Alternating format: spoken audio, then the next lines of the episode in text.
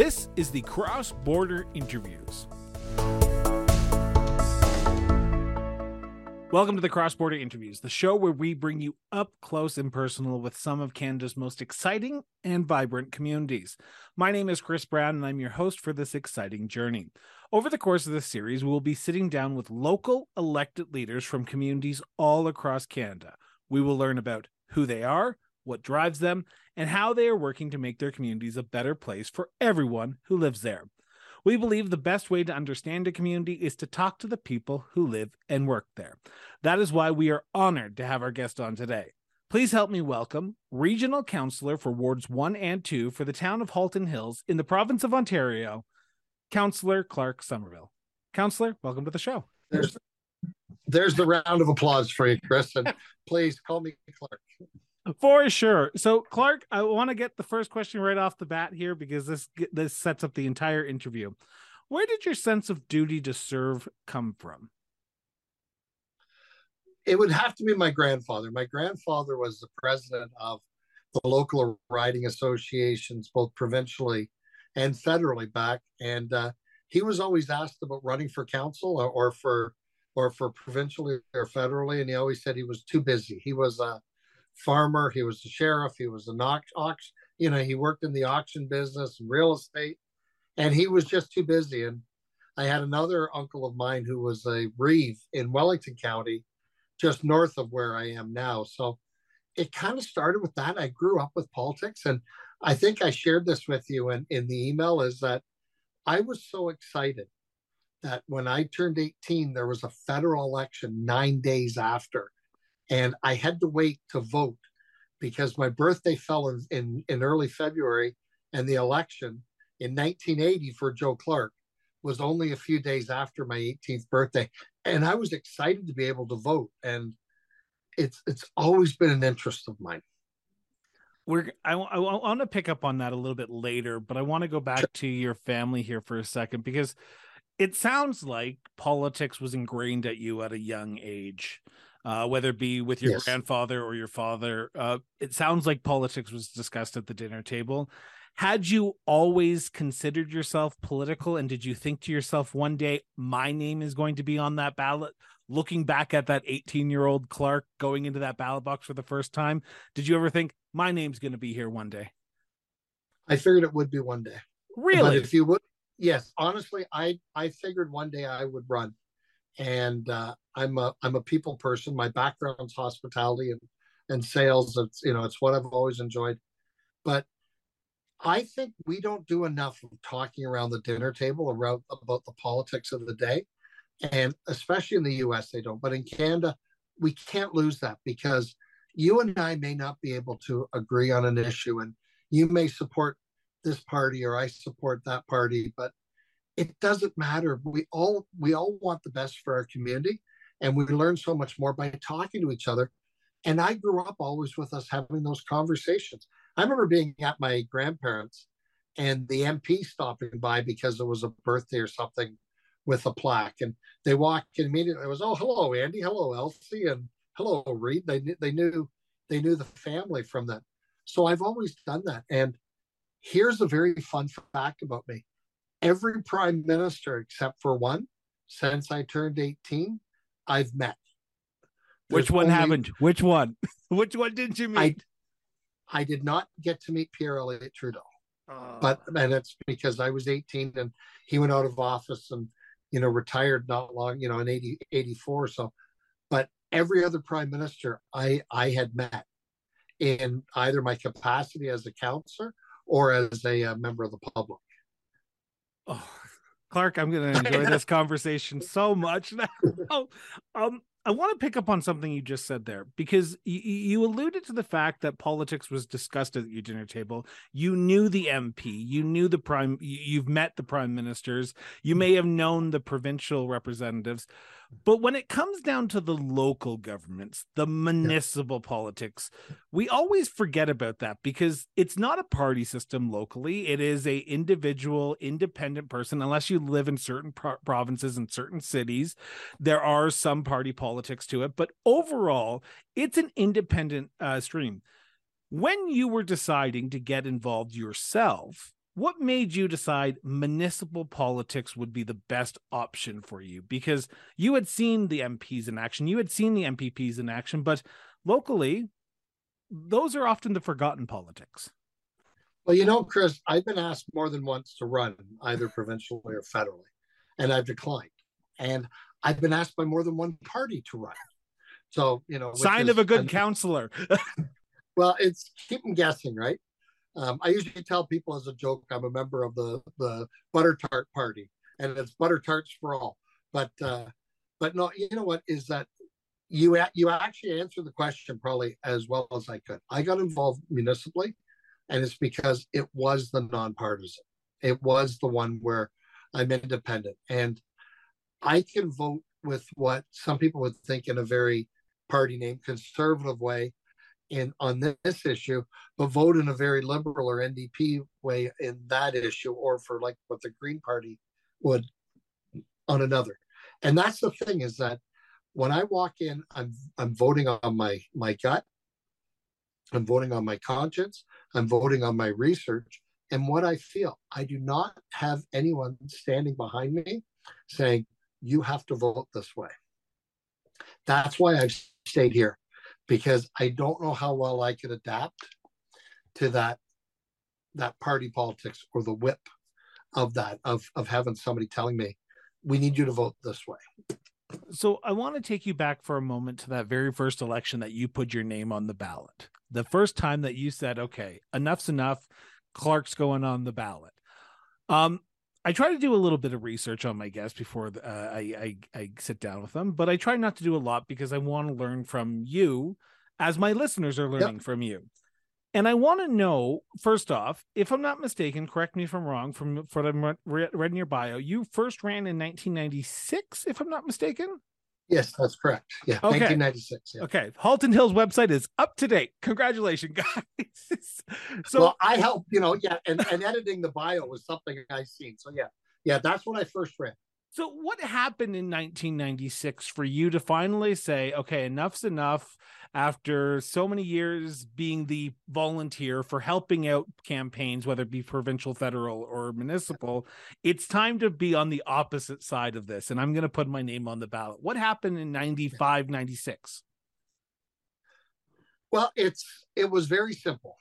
My neighbor growing up had ran as a counselor and was so in our area we elect two local counselors, one regional counselor. So my neighbor was one of the two local counselors, and I helped him out and everything.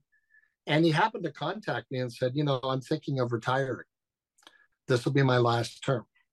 And it got me thinking about it because, as he said, he goes, I'm going to be 70 at the end of this other term coming up or partway through it. And I don't, I, I know that when you get to be 70, there's a lot less time in the hourglass than there was before. So he said, think about it so I really did. One of the I did not run on a issue that you know, darn it, we need to have this new building or we need to do that. I ran very simply on the promise of I'll weigh every issue and I will I will make the best decision that I can. And I might be right on some, I might be wrong on other ones, but I will do whatever I can to help help represent you. And that was what I ran on. And it was my family's been in the area for just shy of 200 years. So there's, you know, there's people do tend to know what the name is, you know, good, bad, or indifferent. But, uh, but, but that's really what it was is that I, I saw my neighbor was retiring. I ran against a former MPP. I ran against the assistant editor of the local paper. And I ran against some guy who was just out from the community. That's who I ran against the first time. Who was the I MPP? Uh, his name's Noel Duignan from he was the Halton Halton Wellington MPP for the Bob Rae days. He was an NDP MPP. So that's who was on the ballot. And these were all people afterwards I ended up just working, having a tremendous working relationship with. Wow. Right. Because they were, you know, just helped them out. So that's actually what got me to run the first time. So I want to, and I filed, I filed on the last day. I want to pick up on something that you just said though, because you said and I've done a lot of these interviews that you didn't run on an issue. And that's very surprising because if I talk to newer counselors, like counselors who were just elected in the last five years, they will say, issue X was my biggest issue that I said I need to get in there and change, or I needed to fix this because it was being destroyed and I felt like I was the only one who could do it. Do you think people have changed the reason why they get into municipal politics since you first got elected? And I know this is a very oddball question. I'm throwing it out there. It's just you said it, and I kind of scratching my head because I'm like, I, I, I like what Clark says here. Well, I have I've always heard from people say, and this isn't my words, but yeah, heard somebody say a single issue candidate when that issue is resolved has nothing to stand on. And it's but so I look at it though is that and you know we did have things at the time at you know at that time as it was getting we needed you know we had a a new fire hall that had recently opened. We we're working on a new arena. We had just finished the capital campaign.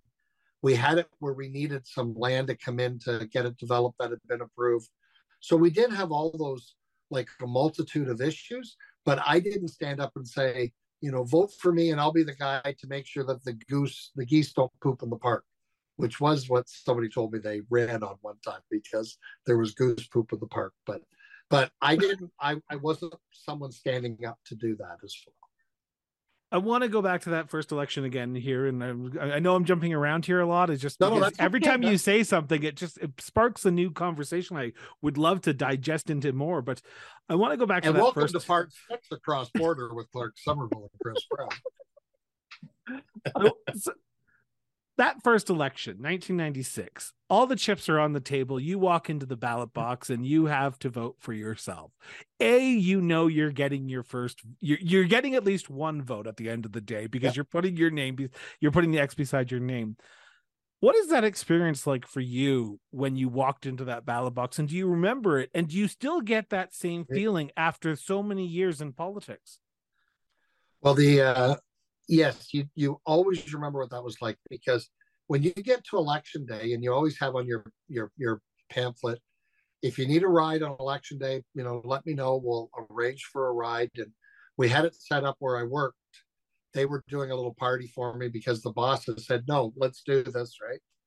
And uh, that day is nerve wracking it still is on election day because there's everything is now entirely out of your control You've been out, you have your signs out, you've knocked on as many doors as you can. You've been out there at every event. You've had to sometimes paste a smile on because you're exhausted. You know, you've had way too much coffee and way too much junk food, but everything is out of your control that day. So it's it's a day that you're really, to be honest, you're looking for things to do. And all you can do that day is you can't, you know, if you go into the polling stations, you have to identify yourself. You can't, you know. So I don't go into the polling stations on election day because I don't want anyone to ever think, oh, yeah, he just showed up here. So somebody remembers him. You go around, you make sure your signs are looking good. You phone some people, your friends, your family, other people who might have wanted a bit of follow up, those that you think you might be able to, to, to nudge along, but you just kind of you kind of keep yourself busy until nine o'clock at night, and it can be a long day. It can be a long day as you wait for those numbers to start coming in. It's faster now because we use electronic in Halton Hills, but when it was the paper ones, you would usually try to find out from, like, say, if there was a scrutineer who was there for a mayor candidate you knew, you can say, could you just let me know my numbers? And then you might get a good sense of that as well. I remember the first time I ran in 2010, and I remember that, that election night and waiting for the numbers. And at that time, they had just introduced the website where you could go on the website and yes. watch the results, and it took forever because that was, there was it crashed. It, yes, crashed. it crashed. Everybody's website in Ontario crashed. I remember that. I remember that. Now, I will admit, Chris, and um, I've had five acclamations in a row.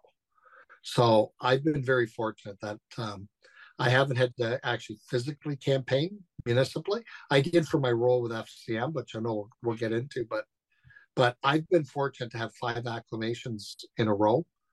So the last physical election was 2003 that I was out with signs and everything as well. I've always been prepared. I can pull out my file here now. These are, you know, files from the election where I have stuff that from this past one because my website is always up. I leave it up in case people need to reach me. You know, I just it's very basic, but you always, you know, start thinking about, making sure that you're accessible that way. Does does the novelty of getting elected wear off? Because after some time, and I know you you just said you've been acclaimed five times, but that moment because you still have to wait to figure out if you've been acclaimed or not on the nomination date because that's the weird that's the weirdest part is sometimes someone will come in right at 12 o'clock and just say you know what? I'm gonna throw my name in. Like how much like do you just sit there and go refresh refresh or do you just not care? And like you said no matter what i'm prepared. If i have to run i'm ha- i'm good. If i don't i'm good either way the last two elections on the day the nominations closed the one I had a niece visiting me, my two nieces visiting me. One is special needs. We were in Niagara Falls. And I'm watching the website refresh, refresh, refresh. And then, and that, at that time, it was 10 after 2 on the Friday in July, it closed. And I said to my wife, like at 2.30, I, I sent an email to the town staff and said, did anyone run against me? And they, they can't really say it. They just said, all nominations are closed as per the website. So I knew that it was safe. This last election, we were celebrating my wife's birthday. We were in Alaska and on a cruise that we were supposed to do for her birthday in 2020, which obviously didn't happen. So we were just going out whale watching. And I'm there on the website. It's 10 a.m. out there, 2 p.m. here. Refresh. I'm waiting. I'm waiting. I'm texting people I know who are back here who are watching it and easier to get access. And as we're pulling away from the from the ship, and I'm holding my phone up, trying to get that last little bit of cell signal in um, in Icy Strait Point, Alaska. It came in and said nominations are closed. There were no further nominations. But every year, there's always been rumors up until the very last minute. What does that say to you? And what does that say to you as the counselor that no one is willing to put their name forward against you? Does that give you a sense of I'm doing a good job. And I'm not trying to be rude here in asking this question. Yeah. It's just because you're the first person who I've had on the show who's been acclaimed in their position. Because I can imagine you're sitting there going, I'm doing a good job. Everyone's happy. Or are you sitting there going, I kind of wish someone would run against me because then we can exchange those ideas. Yeah. And it's, that's the, you know, the, that's the hard part when no one runs against you is you don't get to put these things out which is why I went to the website, you know, a dozen, well, 20 years ago. I went to a website so I could put on all those things that I thought of as being part of the campaign. And I always have it up relatively early, like I always shoot for early July to have all that stuff up, and then the photo gallery and all the usual things like what we do. But you look at it as people must be thinking you are doing a good job. And it's just trying to always be accessible to people. Like my wife will tell me, you know, put your phone down, you know. But see, in the evening when I'm at home, this is a way. This is a way. If if somebody really needed to get a hold of me, the town staff would know how to track me down if it was that pressing of an issue. But it's, um, you know, I will check it periodically, but I'm I'm not tethered to it. I don't need to have that. It's not, you know, it's not my lifeline and most municipal politicians will not tell you that either. I I put my phone away in the evening because you know what? If the odd email after that I'll respond to, but you do try to be accessible to people. And I guess that's just what it's carried forward. I think people know I work hard on it. I have a very complicated ward. So it's 300 square kilometers. There's two urban areas. There are three conservation authorities. There are eight area codes. There is the Green Belt, the Oak Ridges Moraine, the Niagara Escarpment Commission, the 401, the 407, the Future 413. That's all in my ward. So I have I have areas that are protected from ever growing. I have other areas where they're circling, waiting for them to grow. it is the most complicated, and it's the largest ward in Halton region as well. So it is a large ward, and there's even two of my colleagues from Ward Two, the rural area. We were out today at a lunch meeting, and somebody asked how they're enjoying it, and they said, "This is a complicated ward," and I said, "Yeah, because you never know what's going to be coming at you. It could be well issues one day. It could be." Dealing with um, building issues and trying to get permits in place, or it could be that they're trying to protect land for Blanding turtles that are going to be nesting soon and asking how we get boxes to, to help protect nesting turtles. So I never know what I'm actually going to be up against. And that's not even including the provincial issues that I'm assuming some residents come talk to you about, or federal issues that some people come talk to you about. Because as much as a municipal councilor is municipal and they deal with municipal issues, residents don't yeah. care, right? That's right. And, and and they don't. They want an answer. So yeah. I always look at it and I tell them, I may not be the person to help you, but I will try to get you in touch with the person that can help you. And I'm very lucky. My MP here, my MPP, their offices, uh, you know, are usually very responsive. You know, if if if it is something federally or provincially, and you just try to help them out. And it's sometimes, you know, like, you know, we, you know, there there was one lady wanted to know about it, and it was something on um, on the Tenant and Landlord Act, and they didn't know who to call. And I said, well, let me do a little bit of research. And I'm on the phone with them and I'm typing on my computer. And I said, look, you really do need to call our MPP. I said, here's his number. And just are people okay that- with that? Are people okay with passing the buck? Because I hear from time to time municipal politicians say that residents aren't. They they've elected you. They want you it to depends. fix it. They want you to call the person and deal with this issue now.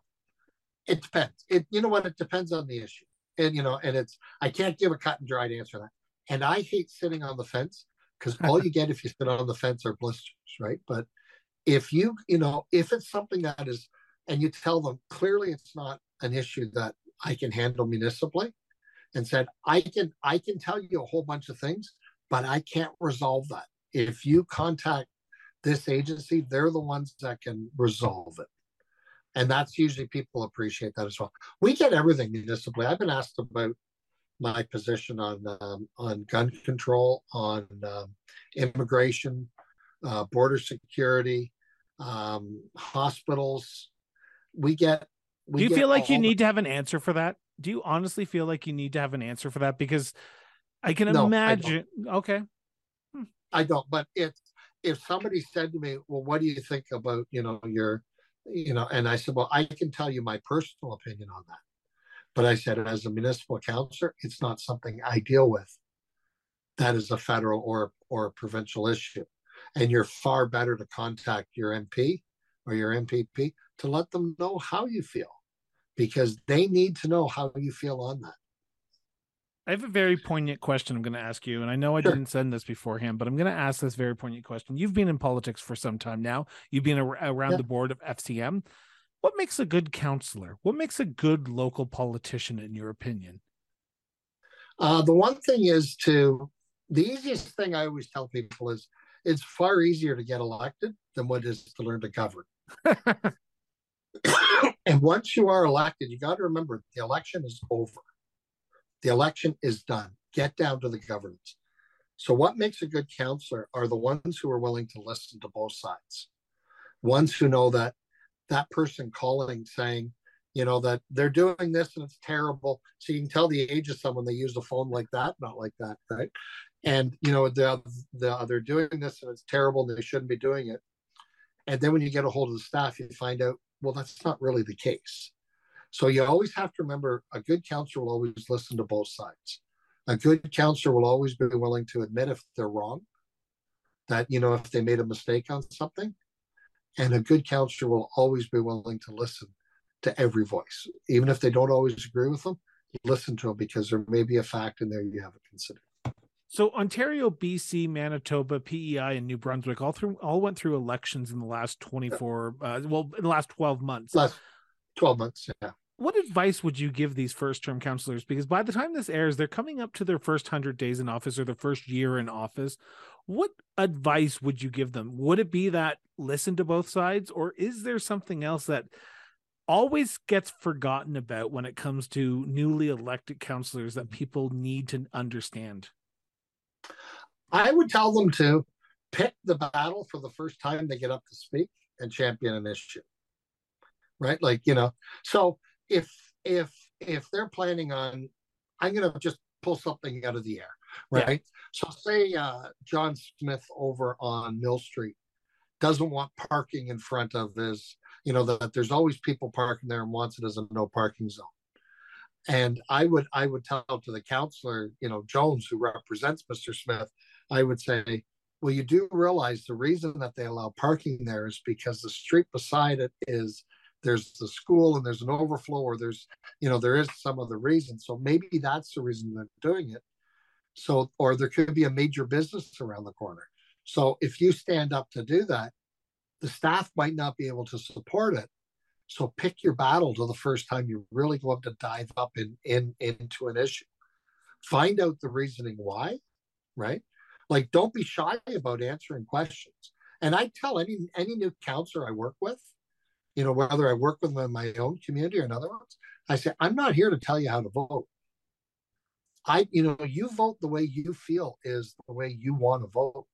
But I'll just, I will give you my side of of of that issue. So I usually tell them just to pick their battles, listen to the advice, and don't be afraid to ask the questions.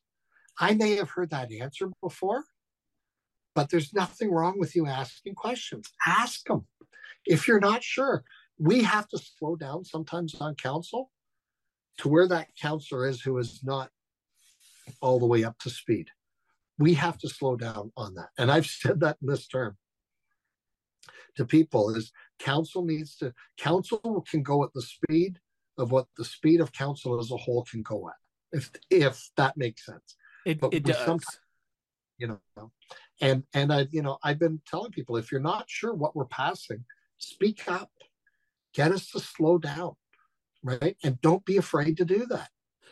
Okay, I'm going to play a little devil's advocate here with you for a second sure. because you're not the first person who said this to me. My my issue with that though, and this is devil's advocate Chris talking to Clark here for a second, is people don't want to speak up, especially in today's age. There's a lot of negativity that comes with um, politics in today's age, whether it be provincial or federal, and it's seeping into the municipal realm. And if you speak up and you ask questions and you ask things that you think are stupid questions, which I'm the king of stupid questions. If you listen to my show, you know I ask the stupidest questions sometimes, but I'm okay with it. I haven't heard one yet. I haven't heard one. okay. Yet. Oh, seriously. So at the end of the day, municipal councilors will be looking and say, I don't want to ask this question because it's going to make me look like I'm a stupid person and I don't know what I'm talking about. And I'm going to feel like I'm out of my depth here. Are you saying, you know what? Sometimes you have to be vulnerable in these elected positions because at the end of the day, if you're not sure what you're voting on, it does not do the city or the town or your community any service at the end of the day. You're absolutely right. And I've actually had it where a counselor has contacted me like a newer counselor, and they said, I'm wondering about this. And I said, Well, ask that question. And one of them said to me, I'm a little afraid to ask that question. So, Joel, what I've said, I said, I will ask it. I said, I will ask that question for you. Yep. I will ask that question. And, and, you know, and I will find a way to frame it, you know, that, uh, you know, and it could be, you know, can you give us a refresher on why we we allow parking on Mill Street as opposed to having it banned. Can you please give me that refresher? Because I know we did deal with this, but I can't remember all the details. And staff will come back with with that response. I've I've actually done that because I've asked questions where I've had people look and say, we should know that as well. Sometimes you're asking the questions are not always for you. They're also for a member of the public who might have contacted you. And I think I think people get frustrated with politics, Chris, if they see that it's moved along without any discussion and it moves along and it doesn't move along and nothing happens. People want that balance in in between. They want to see you moving along. They don't want to see things. You know, I remember our, our budget we passed about eight years ago. We got criticized in the paper for not asking enough questions. But they didn't realize by the time we got to our council meeting where we were dealing with it, we'd had three nights of budget committee, we'd had ward meetings, we'd had individual meetings with staff. We had that. So by the time we got to our, our committee, our budget night, at council, we'd already asked 30 hours of questions plus back and forth. So there wasn't a lot more to ask unless you wanted to stand up and you know and ask a question for the sake of asking a question. So I I encourage people ask questions, create dialogue because the way we make the best decisions is by dialogue. And you know, and don't be afraid to take, you know, if you really feel that you should oppose that, then oppose that. You know. I am so happy that I've been able to sit down with you. And I know we're not even like into segment two yet, but you you're opening my eyes, Clark, and I'm so happy that you're you you agreed oh, to the show because I think there's a lot of people who can take a lot of things out of what you've just been talking about. And I hope people are listening to what you're saying because sometimes asking the questions four or five times does actually get the answer you might actually need to hear instead of the first time and be confused about it. So thank you so much for being clear and if, and being honest about this stuff.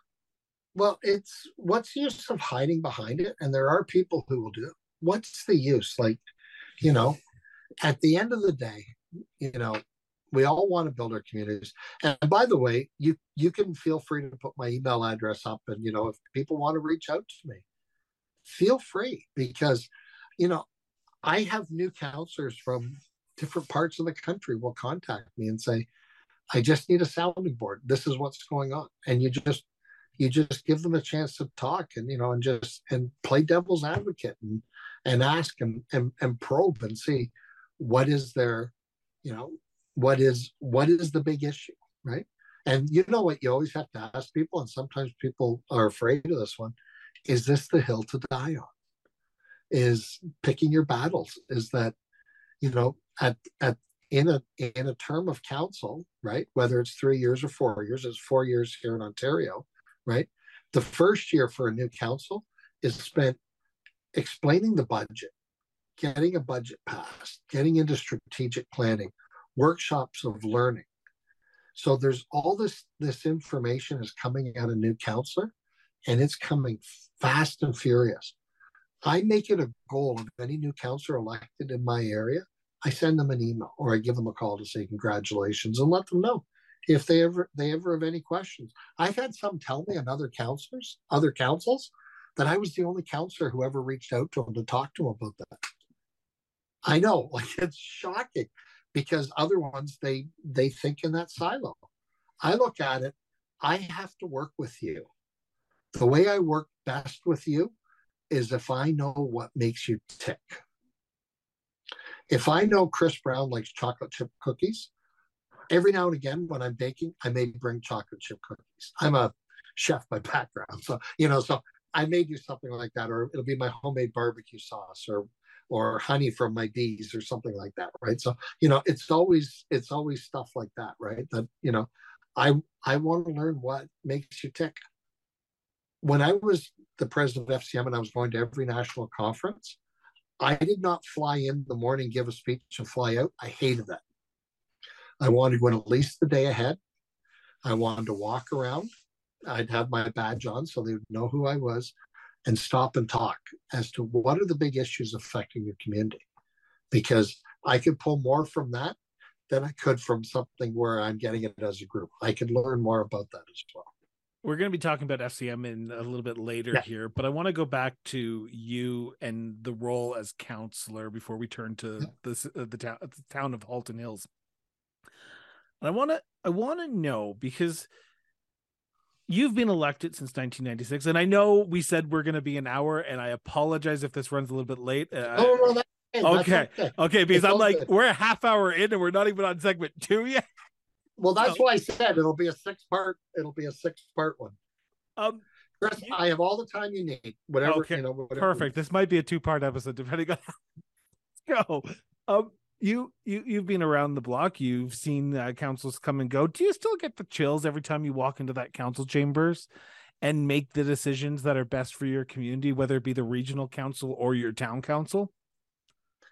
There are some times when you're done, you say, We made good decisions tonight we made big decisions tonight. There, there, there. You still get those moments when you go and you get sworn in. You know, you put your hand hand up and affirm, or, or you know, or uh, solemnly declare. it is still a very special moment doing that as well. And it's, it always is. And it's because, so I look at it as on my council here in the town, I'm one of two regional councilors plus the mayor. I'm one of 11 councilors total. At the region, I'm one of 24 councilors. So, yeah, there's 650,000 people in Halton region. And I'm one of 24 sitting around that table deciding stuff that could impact this year and also deciding stuff that could Im- impact your grandchildren. How does it not it weigh on you? How does it not weigh on you? Because I can imagine there's some days that you have to make some difficult decisions. And I think this is the reason why a lot of people are apprehensive about getting into politics because you you you vote and you vote on a budget that affects someone's pocketbook. Mm-hmm. If you raise taxes, that means they're not going to be able to afford something this year. Or if they if you cut back a service, that means they're not they're not going to be able to send their kids to that. Does it weigh on you on the, like yes. the the tolls that you have to make and the issues that you have to vote on? Yes, it does.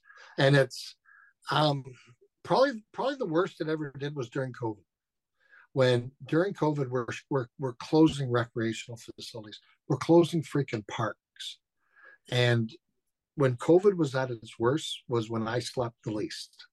And my wife noticed this as well. I would have terrible dreams. I, I wouldn't sleep. And I was just restless because I knew that there was nothing more I could do that was in my control to try to try to get that changed.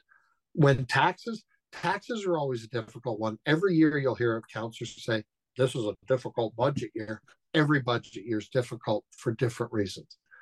But at the end of the day, there are things that I always look for in a budget, right? To say, do we need this? Is this a, a have or a want, right? You know, is this, I always look for those things. There are some budget years where I put more motions forward to remove things out of budgets or add things, right? You know, than than most of my other colleagues. But it's because they're things that are important to me and important to things that I've heard about, right? So yeah, budget always does weigh out. But remember, councilors still pay for their, their property taxes. We don't get a freebie on that. that you know, there are what? breaking news. Breaking news right here. Breaking news. And coming up in part six, Councillor Somerville says, you know, I almost need the headset. I need to do it like like you know, Ted Knight, right? You know, and Mary Tyler Moore. Coming up in section six, councillors admit that they pay property taxes. So you know, we do we do that. You your heart does break when you hear from you know seniors and you try to put the programs in to help seniors with property taxes if you know if they do have those issues and and I've always been a champion for those ones.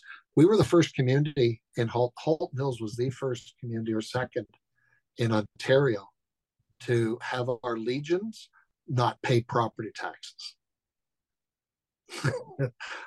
and it got picked up. Halton Region added it for they wouldn't pay the regional portion. And then the province came in and said, none of them pay property taxes. So Halton Hills started that. We heard a request from the Legion, and I can't remember what community it was. It might have been in Aurora or one of them asking, you know, saying we should do this.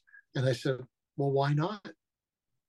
So we were one of the first doing that. So now you, you know how legions are struggling, right? What a better show of support for our veterans. Halton Hills was the second community in Canada to have a a community covenant for veterans wow. as making sure we have that there's veteran support and not veterans who might have fought in in the Korean War, but our recent veterans to making sure that there's support there for them as well. So, you know, just sometimes those things, yeah, it does weigh on you, but you hope that you're at the end of the day you are doing the right decisions based on the information you have, and that's all you can do. Do you find that councillors and particularly new councillors get into the trap of I'm elected by the people of Ward X, and I'm yeah. elected by the people of regional Ward X and Y. But I'm here only to serve them. But you have, they have yeah. to remember you're not only there to serve them, you're elected by them, but you're there to serve the town and or region as a whole. Yeah. And you have to make the best decisions based on the entire community, not just your section. Do you find mo- do you do you find people forget that from time to time when they first get elected? Periodically, I do find that, and it's funny because when you're getting elected, you're out running in that ward, so you know you're you're hyper focused on that ward. And then when you get around the big horseshoe, whether it's the town or the region, you're suddenly realizing that there are these other issues that that come up. And I've always been one that if it was, let's use Halton Region as an example, okay? So if there was a big issue that was going that was in the regional agenda, and it's a big vote and it, uh, it's affecting Milton, I would reach out to, to a couple of the Milton councillors and just find out, bounce it off and find out as to why. Same as in Oakville or Burlington as well. But I've always done that. It's just trying to understand. If it's in my ward, if it was an issue that was affecting another ward and it's it's at our council meeting, I will give a call to the to a councillor from that ward saying, "Hey, can you give me a bit more of this? You know, just just let me know." And you do sometimes look to the councillors of that ward as to where they're going on it, just to see. But sometimes they do forget. But if you ever look at the oath that you swear, you don't swear an oath. You are elected as councillor for this ward, but the next line is serving the town slash Town, city, city, slash yeah. of you know of Punky Doodle Corners. You know that it's we we we often forget that we are living in a very polarized community in this world especially social media has been the rise of that over the last few years. Uh, i can imagine you've seen the transition from hyperbolic pa- uh, partisanship that we are currently living in compared to what it was like in 1996 when you were first elected. Do you listen to the the social media chatter as a councillor or do you have to go and go door knock or do you have to go and go have a town hall like how do you engage with your residents? Because i find and i'm i'm i'm, I'm generalizing here and i know i'm going to get yelled at by two councillors who are going to listen to this and yell at me directly for this. I find that councillors today and i'm generalizing again talk to their echo chamber. They talk to their people that are in their social media feeds and they don't go out and do the hard work. And i say hard work as in door knock. Go engage with people at community events. Go engage with the the old timers group that's at the coffee shop at sunday at three o'clock in the morning. Do you find that more people are being uh hyperbolic and uh are willing to just look inside their echo chamber for their their answers that they're looking for? Or do you find in your opinion people are actually willing to search out the answers to the the big questions that are facing council in today's age well, great question. I love. I, I'm sorry. I love our conversation so much right now. I was having a really bad morning, and then this has just changed my life Well, I'm- completely. I'm- so I'm thank glad- you, I'm Clark. I'm So, this past weekend we had a major storm here in Ontario, as you may have heard. Yeah. So I looked out on my the end of my laneway on Saturday morning at three thirty, and there's four feet of snow across the end of my laneway, and my wife has to be at work at seven, and so you know, but but anyways, so we had people this weekend on, and this was the biggest storm we had in Ontario in March since 1985. That's how big of a storm it was that we had. So we had, you know, and we we you know you know as as well as I do, growing up in Southern Ontario, we tend not to get a lot of big storms in March.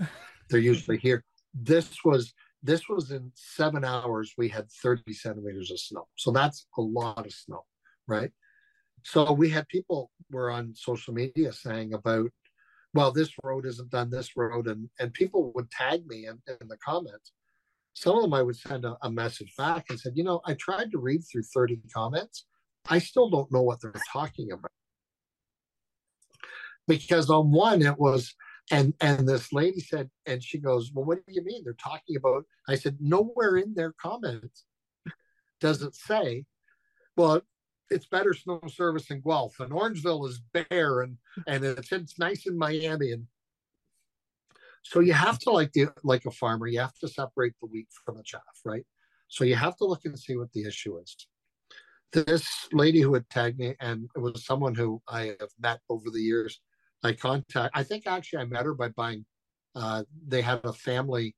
Um, they were raising money for Ukraine, and they were doing a lemonade stand last year, and I stopped by. So she tagged me from that, right? So I went out and um, I looked at you know the issue she was talking about. I sent a note in, but I don't jump on on every single post where somebody says, "Oh, they're doing this." I pick my battles on those ones, right? Because it was I had this this past weekend more complaints about snow removal, and I tell them send me an email. Very few do. Very very few do. But getting back to your you know to your point about social media, I think social media can be that trap because it can be that echo chamber. I find the best thing to do is if I'm in a rush grocery shopping, right? I go and I don't take a cart. I shop by hand. If I have a little bit of time, I grab a little hand basket. If I have all the time, I go grocery shopping on a Saturday morning. Right? I'm assuming your wife doesn't come on that trip. Well, she works in the grocery store, so she's usually at work. And I just I just take my time around and I chitty chat, as she calls it, right? And it's just stopping people. I'll go in on a Wednesday morning when it's seniors, right? Seniors morning. I'll go in then.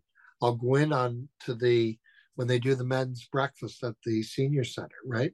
And just going out to some of those as well, you can you can tend to find out what these other issues are that are coming up, and you can get them unfiltered. But you also get to ask them if you go to that coffee shop that's at the local coffee shop at nine o'clock every morning and you say, Hey, what do you think about this? You might get a whole bunch of opinions today. Pop back in two days, and someone will say, You know, I was thinking about what you asked, and you can get a bit of a different one. I think it's important as a councillor to get that diversion of opinions.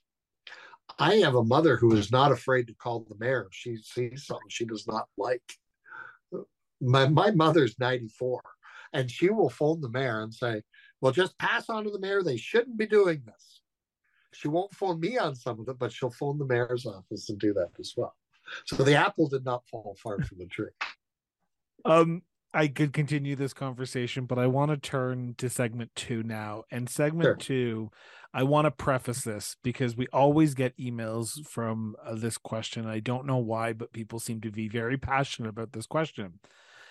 This is a conversation between the councillor and myself. This is not a motion of council. This is not a direction of council. This is not an opinion of council. This is the, his opinion right. and his opinion only.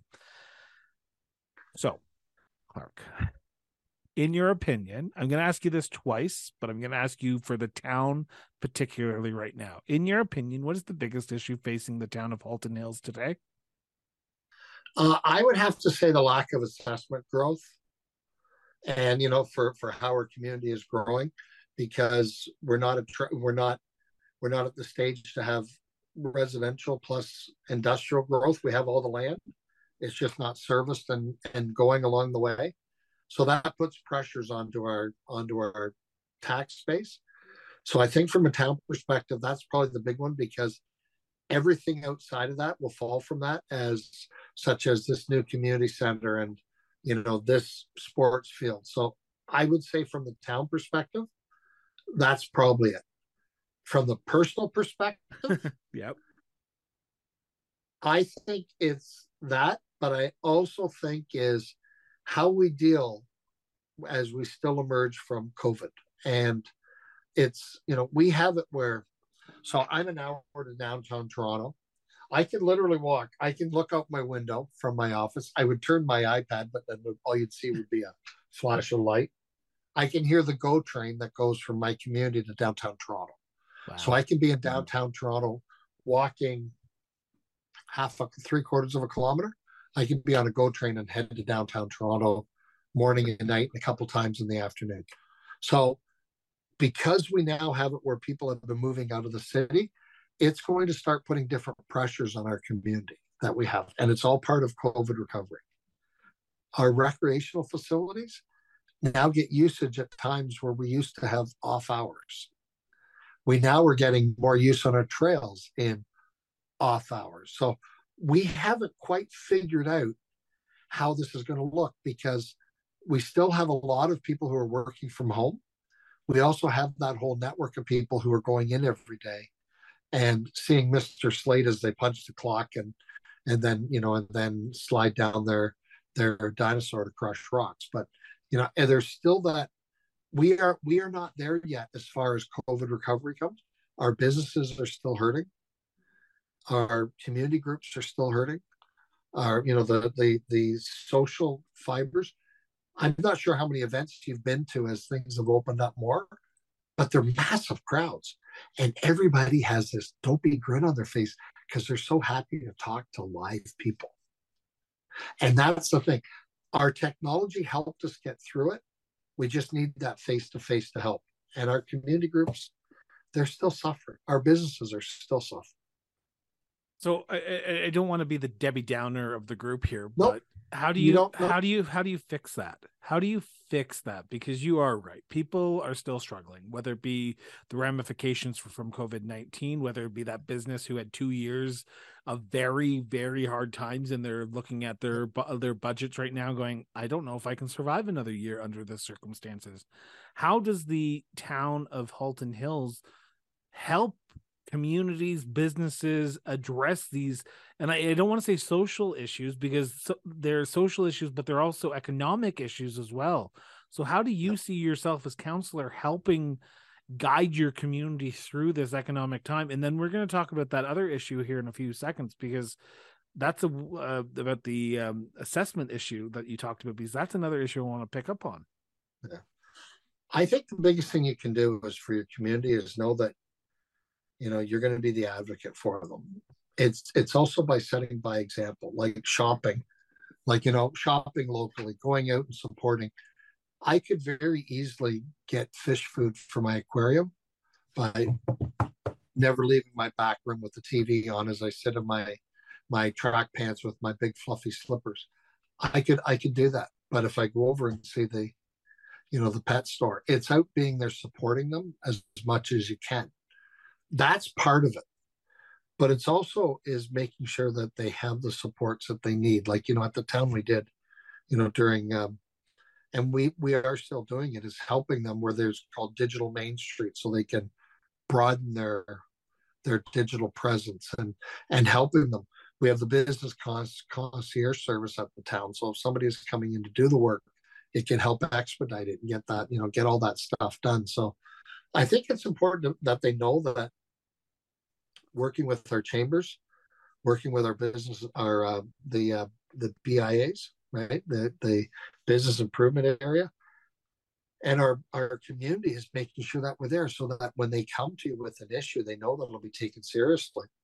And you'll try to get them get it resolved for them. And i think that's the one thing that they need right off the bat is knowing that there's council will go to bat for them or you as councillor smith will will go to bat for them you won't win every battle but at least they know that you know you are willing to dig in and go and go to bat for them earlier on you talked about the assessment issue uh, around yeah. your community and i just want to clarify this because i want to make sure i got what you said right yeah. you're talking about the costs of housing the cost of taxes no. going up okay uh, can you No. can you clarify what you meant by that because i i kind of understood but i, I guess i didn't Yeah. because I, I was going to ask a question that made no sense then to what you originally said the assessment is if as we always get a new a report each year in ontario for the municipal property assessment corporation that tells you how much the town has grown okay with new assessment with new homes okay so Okay. Every municipal budget is based on a number especially in, in the gta as to what they figure that assessment will be so if it's 2% that assessment that's going into the budget then you might have increases above that our assessment, we had planned it for be about 2% or 1.5%. It was 0.7. So because we had a lot less money coming in than what we had projected we would, we have to deal with how do we do that, right? so you're picking up a lot of the what- slack of the, the the the you planned to get a certain amount but then when the province said here's your here's your money you kind of were left gobsmacked well, no, it wasn't. It wasn't money. It was just how much the town has grown. no So uh, you- so- understandable but yeah. if if it grows a certain amount then you get a certain portion from the government as well like in we alberta get very little from we get very little from the province. what Okay, so in in Alberta and Saskatchewan, you guys have what's called linear assessment. Yeah, and that you guys don't. How, no, no. What we could we can add up every inch of pipeline in in our in my municipality, and it would be less that they pay than what the average house pays. We do not get like what they have as the linear assessment. I can see your shot. We do not get like what they have as the linear assessment they have in Saskatchewan, Alberta. And by the way, you probably are talking to, to one of the only Ontario politicians who could even answer that question. And it's because from working with my good friends at SARM and SUMA and, and uh, AMDNC and, uh, and RMA uh, and oh, RMA and so it's alphabet soup, right? Who do we have here when we go to? So our assessment growth is on homes and businesses. So new homes and businesses coming in. So we base it on that, that it is going to increase what our value we could collect as taxes. It'll be a 2% above that is going to be from new homes and businesses. That's why I said it's entirely different than linear assessment. So our average that we have for our our pipeline. So we have natural gas lines, right? That you know that runs. You just said pipeline on an Alberta podcast. You're going to get really big points out here, man. but I, I should get points for knowing what linear assessment. You oh, will. Oh that's the clip of the show right there. so when you look at it, that our if we have a pipeline that runs through here or a hydro, they call it a power corridor because it could be hydro, could be could be gas, could be oil, whatever it is, right? That's running through that. Well, gas or or electric. We do not get anything based on the volume of what goes in there. We get any assessment is based on the width of the pipe times the length. So if it runs through town at 18 inches times one mile, our assessment is based on class four property on that. So it's very little. Like the town gets, I think the town of Halton Hills, if I remember the number, I could grab my budget book and flip it through and find it. I think it's like $18,000 a year is what we would get from that. We get very, very little money from the provincial government. We do for provincial gas tax. It's all rated to transit. But our social services and a lot of the money flows through to the region from the province, public health, and items like that are done regionally. Policing, right? We have fire locally, so the money comes to the town for that for anything we might have as as grants. There is very little compared to other areas of the country.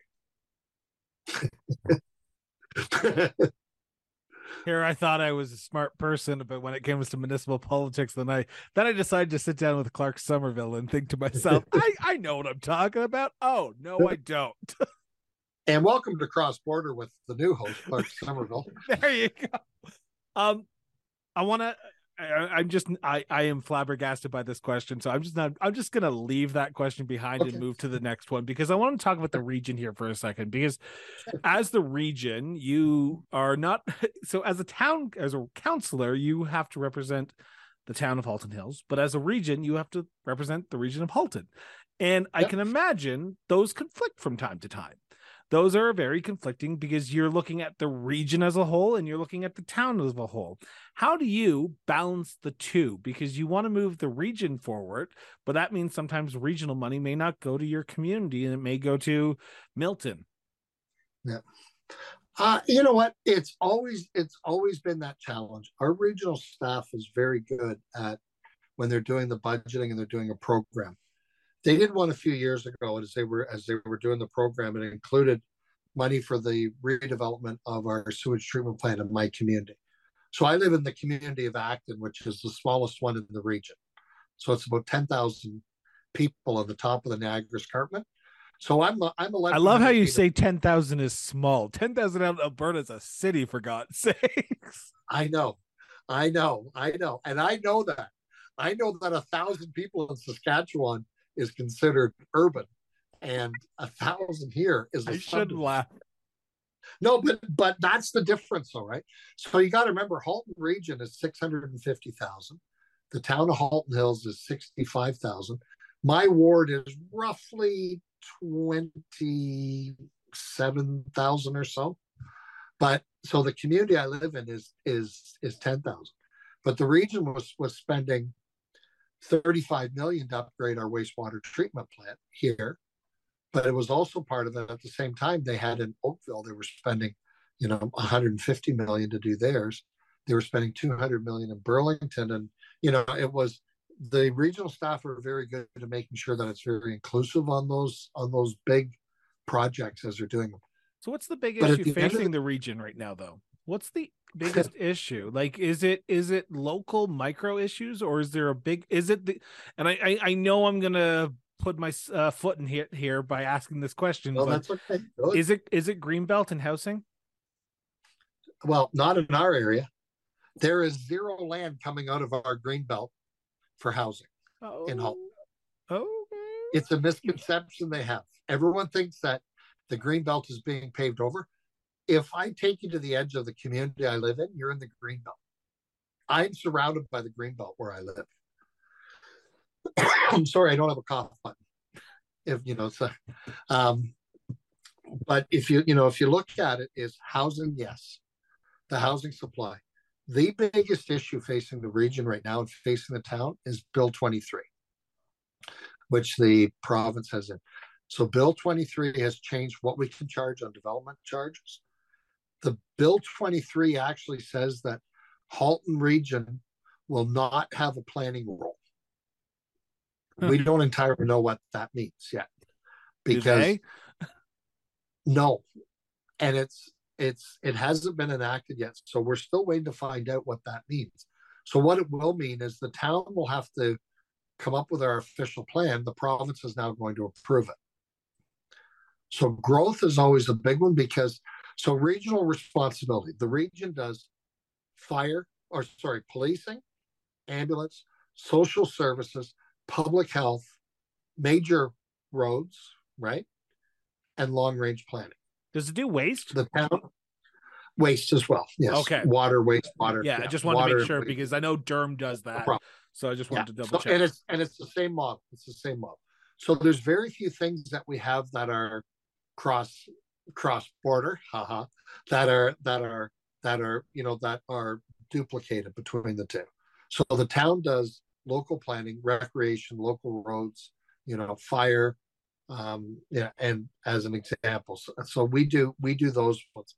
So now that the town is going to have to do it, we still don't know how when we have this subdivision that is ready to go that we've approved, the province has said is okay. We don't know how we go to the region to say, hey, here, tell us when you're going to start. We don't know those things yet. There's a lot of uncertainty. So how does that how do you plan then? How do you plan for the future when the province is telling you that we need X amount of housing by 2030 or 2028 or 2050 or whatever uh, goalpost they've put in the ground? 2051, 20, 2050 plus 10 years they're talking, but the the growth plans we have now are to 2050. So how do you plan when you don't know? And it sounds like, and you're not the first person who's talked to me about Bill 23. You are the second. I talked to the mayor of Innisfil earlier this. Uh, this Oh, Mayor Mayor Dolan. Mayor Dolan, Lynn Dolan, uh, she was on the show, and I can tell you that she had that exact same issue was Bill 23. How do you Yeah. plan? How do you plan for growth and what you need to do to get by when the province doesn't know what they're doing? And I'm not trying to put you in the political like answer No, here, I- but I kind of want the I'll, political I'll give you my I'll I'll give you my honest answer is you just keep planning. You just keep planning because whether you go to pull that plan off, so you have to look at it is we know we have a provincial government for the next four years until June 2026, right? Who knows what will happen after that? We have municipal elections in, in October 2026. Our duty is to plan and to keep moving these things forward. We have to hope, and I really do believe that the province will look at some of these this legislation that they've passed and say, holy mackerel, there's a lot of unintended consequences there. And they will they will, you know, massage some of them. Let's use that as the term. And because As who someone who worked at Queens Park, I know what you mean by massage the language. so that's why I think that you know that they will do that. But in the meantime, like you know, for the for the the region, we still have all these things that we're planning. We have growth to, to 2030, you know, 2025 that we're going to be starting, right? Coming on stream. The pipes are already running up the road to here. So it's in my mind, we just keep planning. I want us to get together and start planning the next phase of growth, which is the to 2051.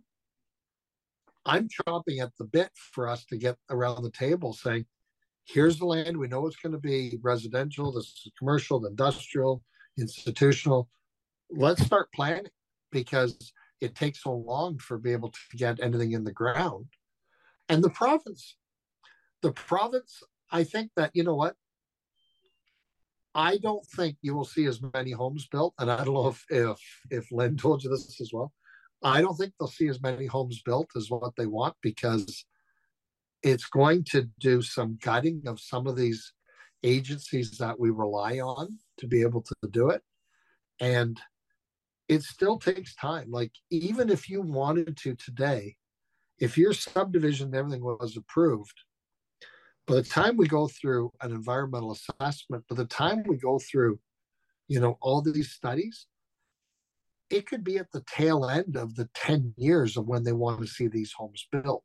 So some of it is not us just saying, "Well, hold on there. We see a three-toed uh, caterpillar that we gotta we gotta look and see if it you know if it's nesting." It's not that. It's just some of the things that we have in place. We have to do those environmental protections because of the public process. excuse me, I have to have a drink. No worries. I want to, I want to, I want to sort of jump into a different segment here while you're taking a sure. drink here for a second.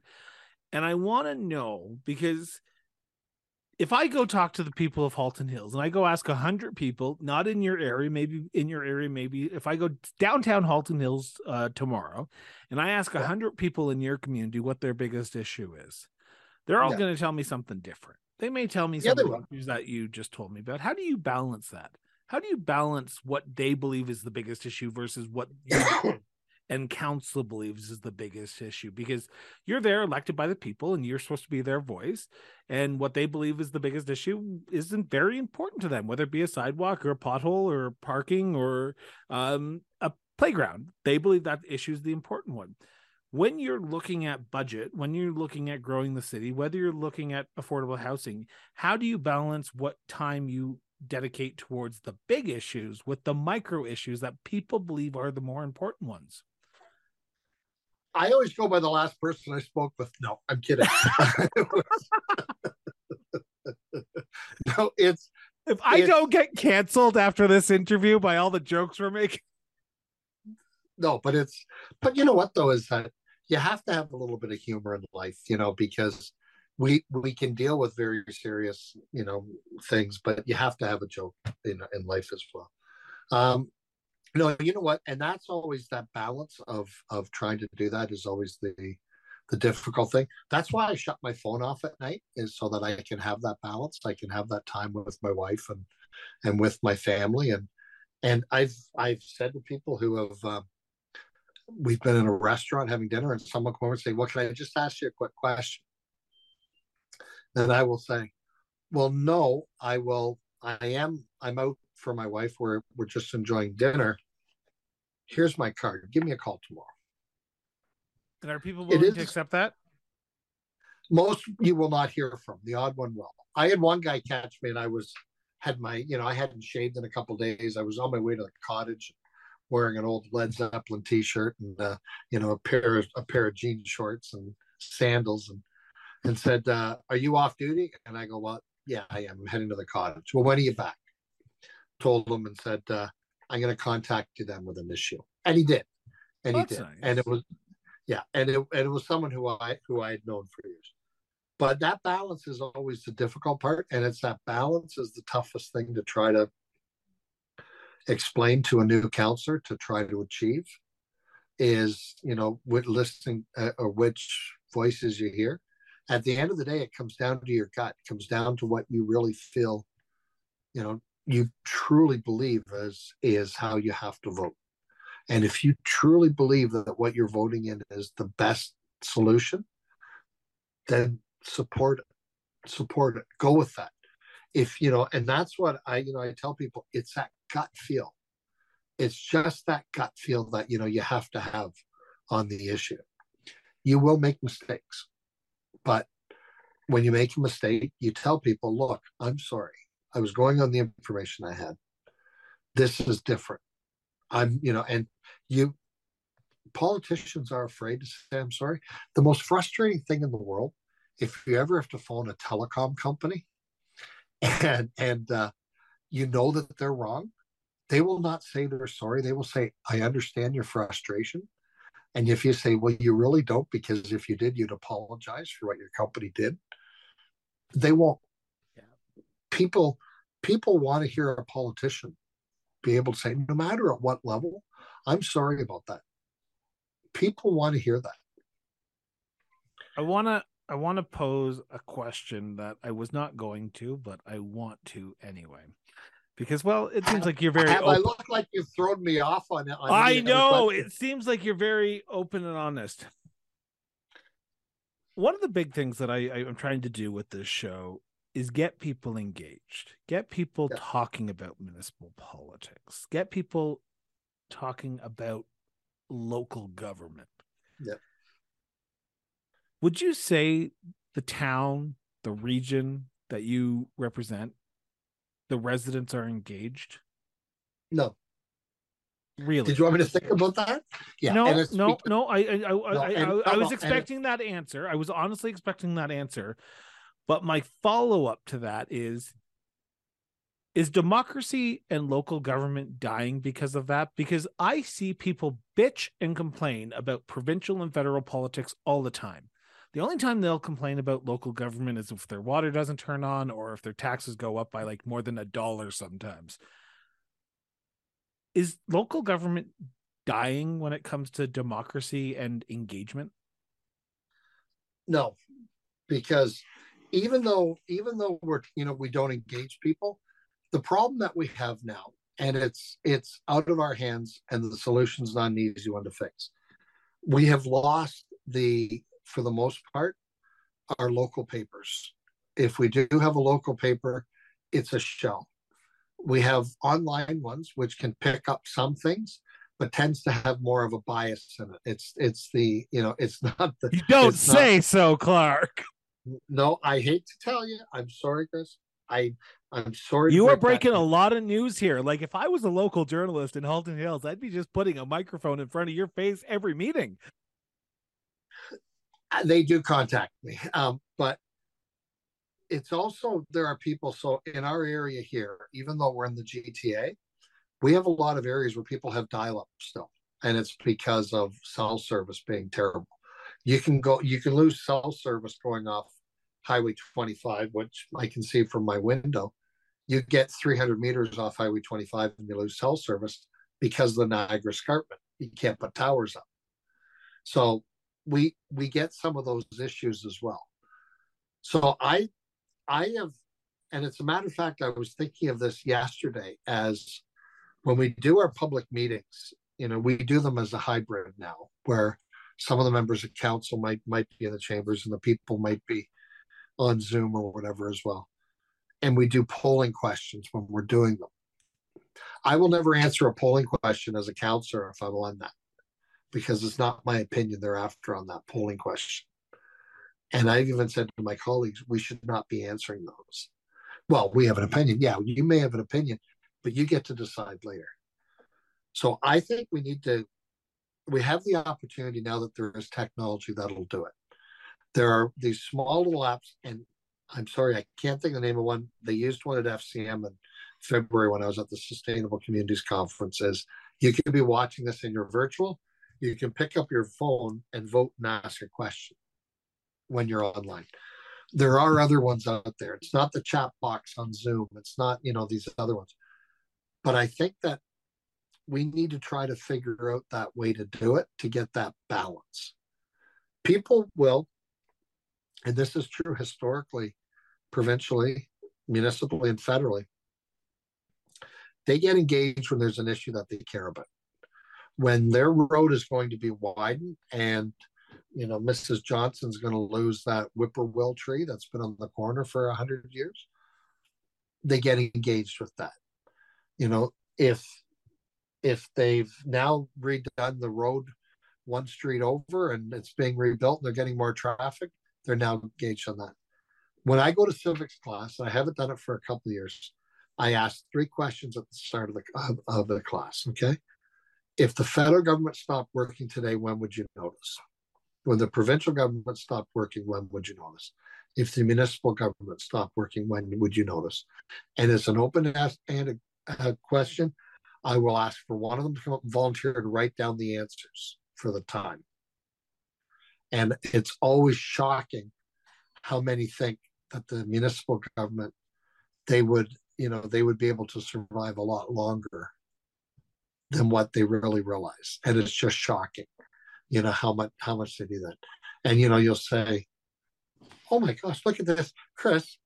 My wife not realizing i'm, I'm in a podcast brought me fresh baked cookies uh, I, will take some to Calgary, Alberta as well. That'd be greatly appreciated. Isn't that nice of her? I heard her baking something. So that's the nice thing. And I'm so lucky. You you can't do politics unless you, unless you have the support of your family.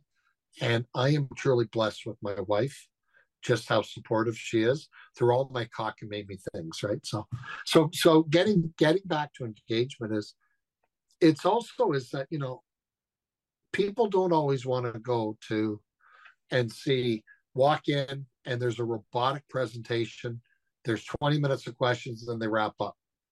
I prefer the style where everything is out around in the room. You walk up you can look around. If you have questions you can ask this person you can ask that person.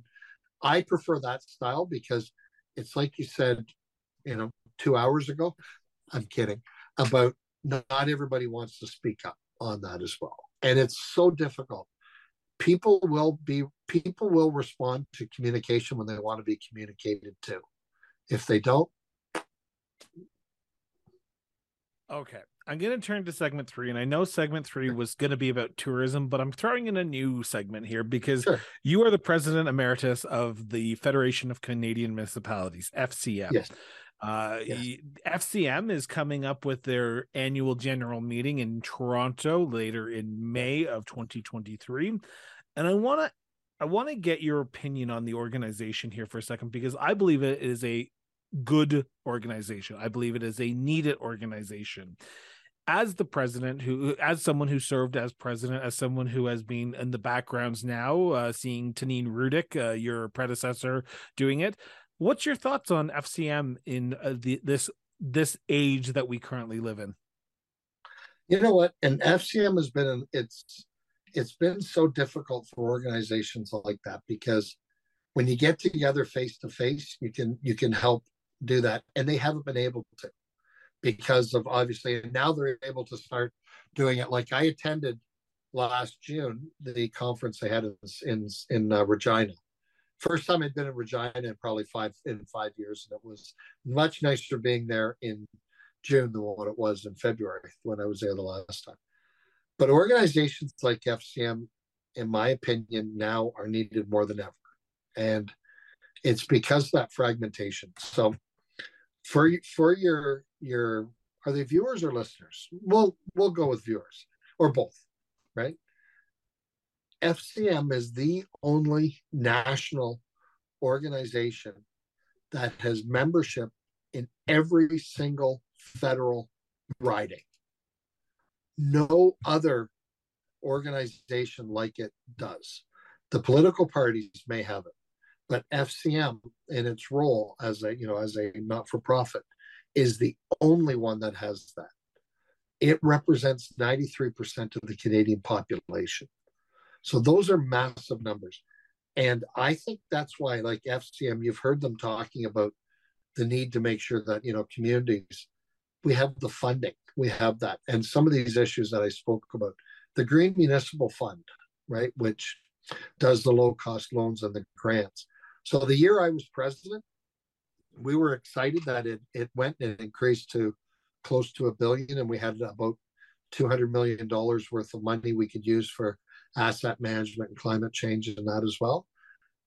It's now double that that that they have. Like it, it's it is so much money, and it's FCM administrating that fund on behalf of the federal government is the quickest way to get that money into the municipalities. And the projects have a whole steep reporting guideline that they have to do. But as we get those challenges, you know, it is so important for every municipality, no matter what province you're in or territory, to be in touch with your provincial or territorial association and with FCM. Because FCM, as an example, the gas tax, everybody talks about the gas tax that goes back to the municipalities. The municipalities, because of FCM, get this little bonus. And in my community, is about $600,000 a year. It's GST, HST rebates. So we don't pay HST on items that when we're out purchasing as a municipality because one order of government should not be taxing another order of government. So there are those hidden ones in there. I know Saskatchewan's going through some issues right now where they're lobbying the SUMA's lobbying the provincial government to uh, take the PST on some of those issues as well. That's right. Yeah, and, and I completely agree with that. I want to ask the the million dollar question though. In your opinion, looking to the future, looking to what's ahead for municipalities, what's the biggest issue that the organization and the the the municipalities in general uh, their membership are going to face in the next few years? Is it affordability? Is it housing? Is it something else that i'm not seeing? Housing is always a difficult one because there's so many different rules in every province like social housing ontario is the only one where municipalities directly do social housing and no other municipal no other province or territory does it quite that way I think the biggest thing is going to be is going to be as we get closer, the adaptation for climate change is going to be a big issue because municipalities, by our nature, tend to emit a lot of, of greenhouse gases. And as we're heading towards 2050, getting that is not going to be easier. The low, you know, people use the expression the low hanging fruit you should never pick the low hanging fruit. It, it tends to be the sourest. The sweetest fruit's at the top of the tree. But, you know, those small little projects are going to be the easiest ones to do. It's those big ones that are going to be the harder ones. That's where they're going to need the provincial and federal governments to be able to do it because by the nature of our work, look at an arena, right? An arena, we are we are keeping that ice a certain thickness for the best ice quality and for the lowest cost to be able to produce it. Right?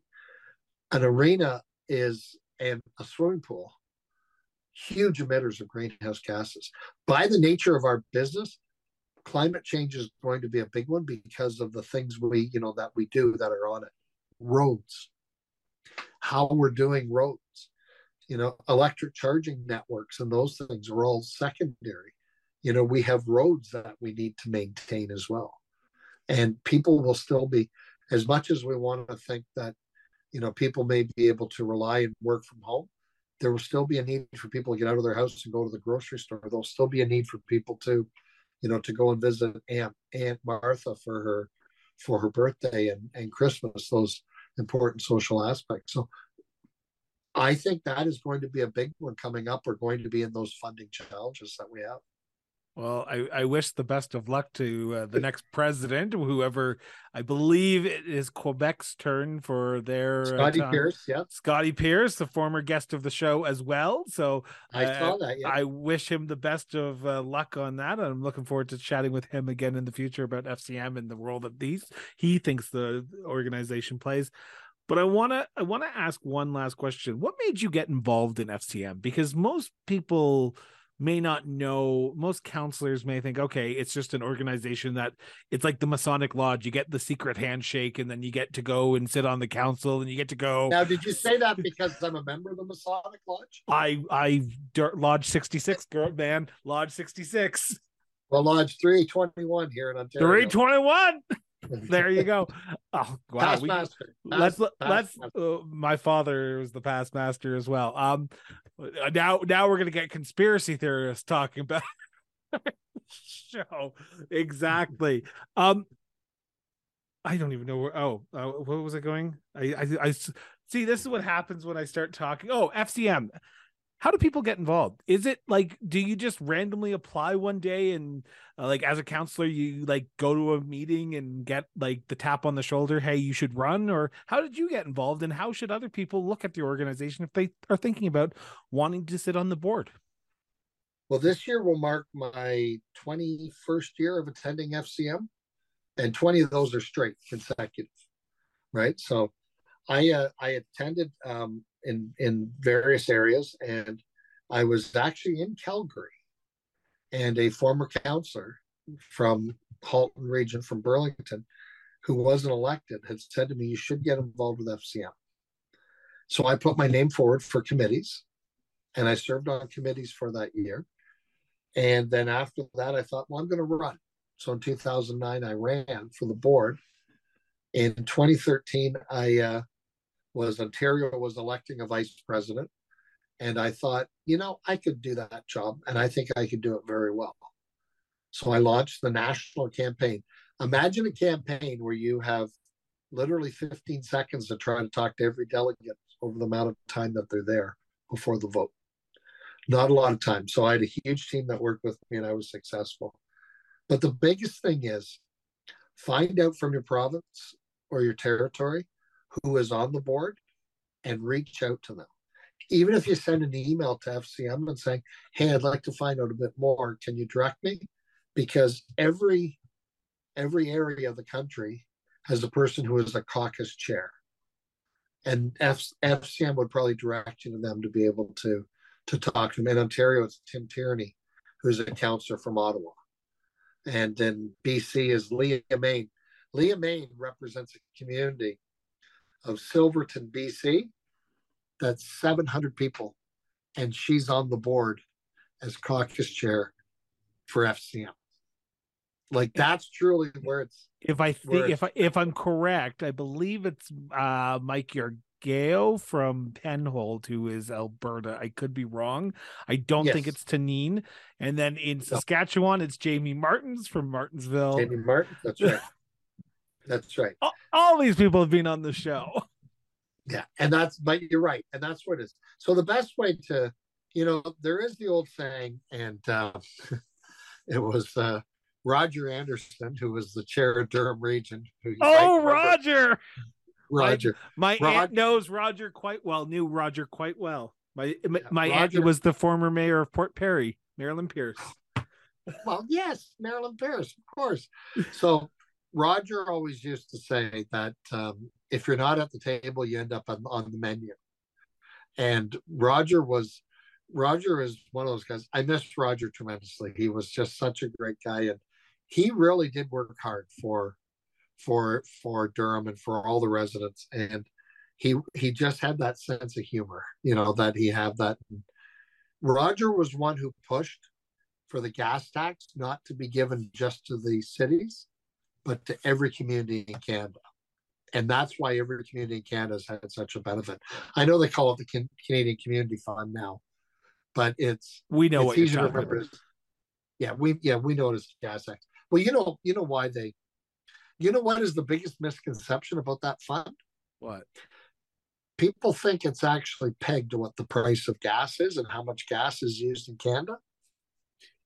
No, it is based on how much a five cents a liter was in 2002 when it was created or 2003 it was based on that amount. Now it's indexed and been increased but it comes out of general revenue. It has nothing it does not come out of gas tax. It was the equivalent to five five cents a liter then.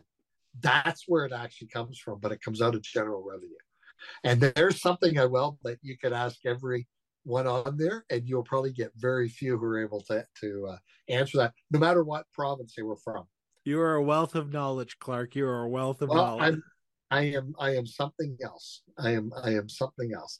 So I always, you know, I have to show you this. So Garth Frizzell, who's the former president of FCM, is from Prince George. And we were in a trivia contest we had back during COVID. And this is the prize I won, which was a little Mr. PG. So my wife will be horrified that I had you in the office and didn't have the background blurred, but I have stuff all over. Hey, you know. I see Baby Yoda. I see a town of Halton Hills uh, sign. I see so, a hard hat. You're just a man of many talents. Well, the Baby Yoda is as as a Star Wars fan, and you know I have a cow up here and a Buddha, you know, for all these little things, and and it's just you know my wife just calls the office. It's just such a mess. Darren Hill, Darren Hill from Saskatoon wanted to fly down and come and said, When can I fly down to organize your office? And I said, I am very afraid of you coming to do that, Darren, because I would not find anything. And uh, and my wife was in complete agreement that Darren should come and actually do that as well. Now, now you're in Calgary. I am. So, so my um, oh my gosh, the name just escaped me my great great uncle was the personnel manager for a hotel in Calgary that was out by the airport in the northeast section. I'm in the, the northeast name, section. The name just slipped my mind, and they lived over by McMahon Stadium over in the northwest, I think it was. Oh, wow. Is that right? Yeah. And they lived in there. And the name of the hotel just escaped my mind, and it's a hotel that's still there and he was the personnel manager out in that area. Well, so, hopefully you come out to FCM in Calgary next year, and then you'll be able or 2024, and then we could sit down. Well, I'll be in Halton Hills later this summer, but you can we can have we can continue this conversation. But I want to turn to tourism, and I want to turn to tourism because we're an hour and a half in, and I I could probably talk to you for another like three days, and I could still feel like I'm completely stupid when it comes to municipal politics because you were such a wealth of information, and you're the only Ontarian that could tell me about linear assessment and how Ontario is not that way. So there we go. Um, as I said, we have listeners and viewers from around the world, and we have uh, as a as a person who likes to spend their economic dollars in Canada, as I as I'm a big proponent of tourism in Canada. What are some of the tourist hotspots in the region and in the town of Halton Hills? So we have a variety of tourism, uh, no matter what part of the region you're in. Oakville, Burlington are on Lake Ontario. So you get all kinds of water sports down there, uh, salmon fishing, sailing, boating, everything down that way. Uh, the Niagara Escarpment runs through the heart of the region and through my ward as well. I'm about oh, two, a mile from the escarpment where I am, two miles. There's also the Bruce Trail for those who are hiking. Uh, we have uh, Wait, Is Halton trails. Hills near Bruce? No, it's the Bruce Trail runs from okay to to Niagara. Wow, you're thinking that map I don't remember the map looking like that. No, I don't remember Bruce Power Generation being that close to Halton Hills. it's not quite, not quite. Uh, but you know what? It's actually only a couple hours away. We have, you know, without a doubt, you know, there's so many different tourist things that we have. Uh, Lucy Maud Montgomery, the author of Anne of Green Gables, lived in Norval, Ontario. I happen to be the councillor for that area. So there, you know, there is that interest. There's the cultural interest. Crawford Lake. There's an indigenous village in Crawford Lake uh, in Milton, which is which is just spectacular. That goes back on our First Nations history of over the last thousands of years, and it was one that they found. There's reconstructed longhouses there. It's just an incredible place to visit. We have food. We have food tourism. We have agritourism with all these local farms. Like I don't know if you've ever heard of Chudleigh's apple pies and Chudleigh's. Uh, if you've ever heard of them, they're located in Halton Hills. They're just down the road. No, they have a are cafe. they? Yeah, they have a cafe in Milton where you can go in and get an apple blossom or or pies, items like that as well. And they have entertainment, apple cider, but we have a whole bunch of other farms that are like that as well. So in the in the fall when it gets into pumpkin season, it's so busy in our in our community from people coming out looking at the different farms picking apples pick your own produce pick your own farms. We also have a tourist attraction in halton hills that rivals niagara falls. And no it's not my home. No it is the Toronto Premium Outlets, located on uh, 401 and uh, Trafalgar Road, and it attracts millions of visitors a year, and they're back to about 80% or so of their pre-pandemic levels.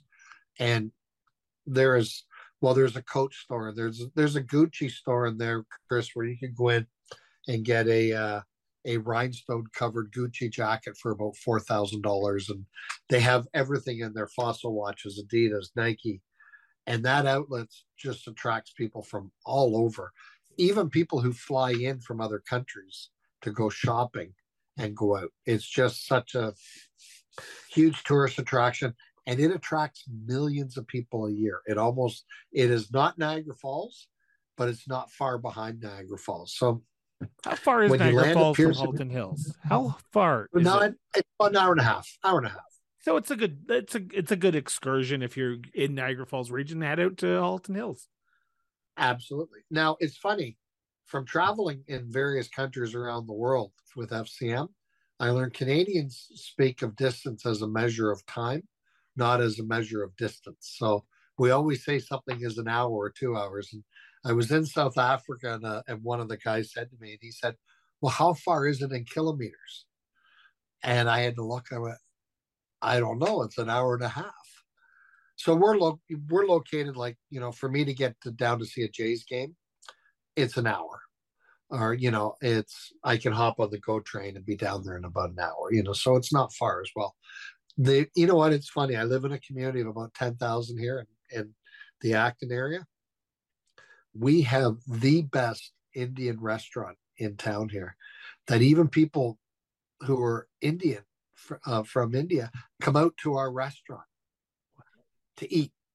That says a lot. Across the road is a Mexican restaurant, the very same thing. And down the road is a sushi restaurant. So, you know, it's just even the food that we have in our area. And there's a Thai restaurant in Halton Hills called Lily Thai. And no, this is not a paid endorsement for but my father-in-law who lives in cincinnati compares every restaurant he ever goes into to how good lily thai is every restaurant he visits he will say well it was a good meal but it wasn't as good as lily thai and that's his benchmark for restaurants and their thai food is just spectacular but we have so much stuff here because of our history in acton is with the leather it was the leather community. It's worth the drive to Acton is our is our catchphrase. And if you grew up in uh, Southern Ontario, you've heard of that phrase. The old Hide House, Canada's largest leather goods store, is still there, and the product is it still around? Worked there four times. Yep, still around. It's worth the drive to Acton. So let's so, let's let's ask the follow up question to this because I want to make sure I get this question on the record here because you you represent your community you represent the region where do you go to decompress after a long day and before you answer you cannot say your office or your house. You have to say somewhere in your community. Well shocker because I, everyone usually wants to say their house. I will my bike my wife and i will grab our e-bikes yep. and go out for a bike ride. Or we are four doors away from a lake. We will carry our kayaks down to the lake and go out kayaking out on the lake. Um, if it's a longer trip, we go camping to some of our provincial parks, and and we're we are we aren't ones who sit around the park and uh, all day. We go out and we we explore the communities we visit, and we you know that's what we love doing is going out and she can go into all these little shops. I know in three minutes if I want to be on that shop, and it's always honey, take your time. I'll be outside just having a rest on the on the bench. So that's what we do is I love kayaking. I'm also a chef by trade, so I love cooking and creating creating different foods and I make my own sauces like barbecue sauce and I mentioned before about my own honey and you know and and I just love creating. To me, creating food and creating a meal like that is the same as art. It's the same as that as well because, and I don't stack my food up that high on the plate. It'll be maybe you know the flavors of it, you know. And for my lodge, I'm the guy who does the cooking now, so you know I planning meals. Okay, what are we having this month? It's going to be pulled pork, and you know the next month will be a brisket with a bro, uh, porchetta roast, roast, and you know planning ahead and doing that stuff. So I don't come to my office to unwind.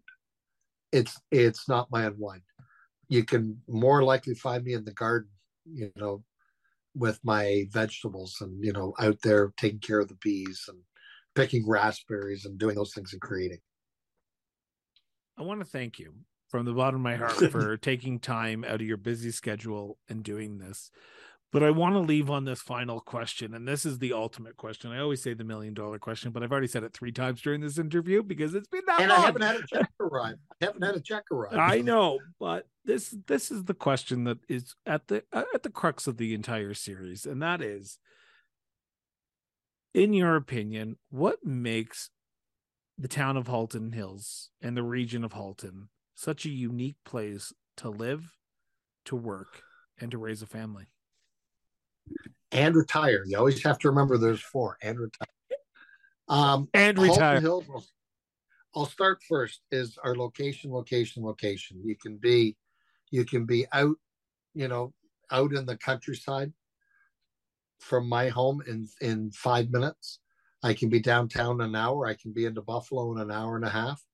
It's location, but it's also in my community, and I really saw this on the weekend with the big snowstorm. Is we have a very caring community that I live in, and whenever they see that there's someone who needs an assistance or if there's a fundraiser, they always step up. I'm always amazed by the capacity of our community of you know hearing well the food bank is low and the next thing you know you start hearing about hundreds of pounds of food being dropped off and arranged and it's that caring community that you know nowadays growing up people always would think about how your community you could leave your vehicle unlocked and your house unlocked and anyone who would come in they you know they weren't they weren't ne'er do wells but you may have your home locked, but if the community still has that heart, it still is a special place to live. Clark, I want to say from the bottom of my heart, and I, I know I've said it before, but I want to say it again. Thank you so much.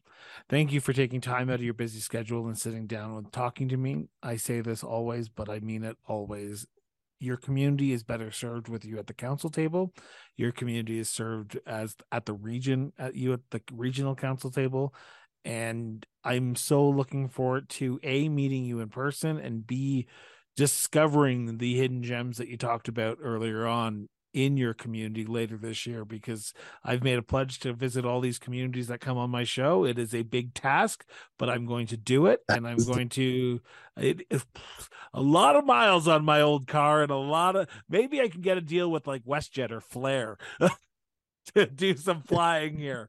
But thank you so much. Thank you so much from the bottom of my heart for sitting down and talking to me today. You're very welcome. And you know what, Chris, I've really enjoyed it and uh I've always believed is that there are people when they sit down and they go do interviews, they they kind of block out, but you get a much better interview if you if you're going to be open and honest with the person talking and doing that as well. And besides, my wife brought me cookies halfway through. How can I complain about that? And you you know, losing internet was a perfect time for it. But I really do appreciate it. I've been following on your other, you know, the podcasts and you know and uh and listening in on them and you know, I think the country is is well served by the leaders we have out there municipally. There's a good group that's coming up. I'm on a council where six out of 11 have changed or new. And it's really reinvigorating to have those new voices around the table because you're not always saying, well, we've already tried that. And like I, like I told you before, ask questions, ask questions, ask questions there's a guy I used to work with who was a chef who was German. And Andre used to say, You ask a question and you're stupid for a minute. If you don't ask the question, you'll be stupid forever. And I always thought that was just such a great way to put it that ask the question. So thank you so much, Chris. No, and I thank you. So, with that, I want to remind everyone put down social media for at least five minutes a day and go have a conversation with somebody. Helps our society, helps our democracy. And of course, It helps us be a better people at the end of the day. This has been the Cross Border Interviews with Chris Brown. This has been episode 550. We will be back in a week's time because we're off next week because we have to constantly, continuously bring new episodes and record new episodes. So until then, just keep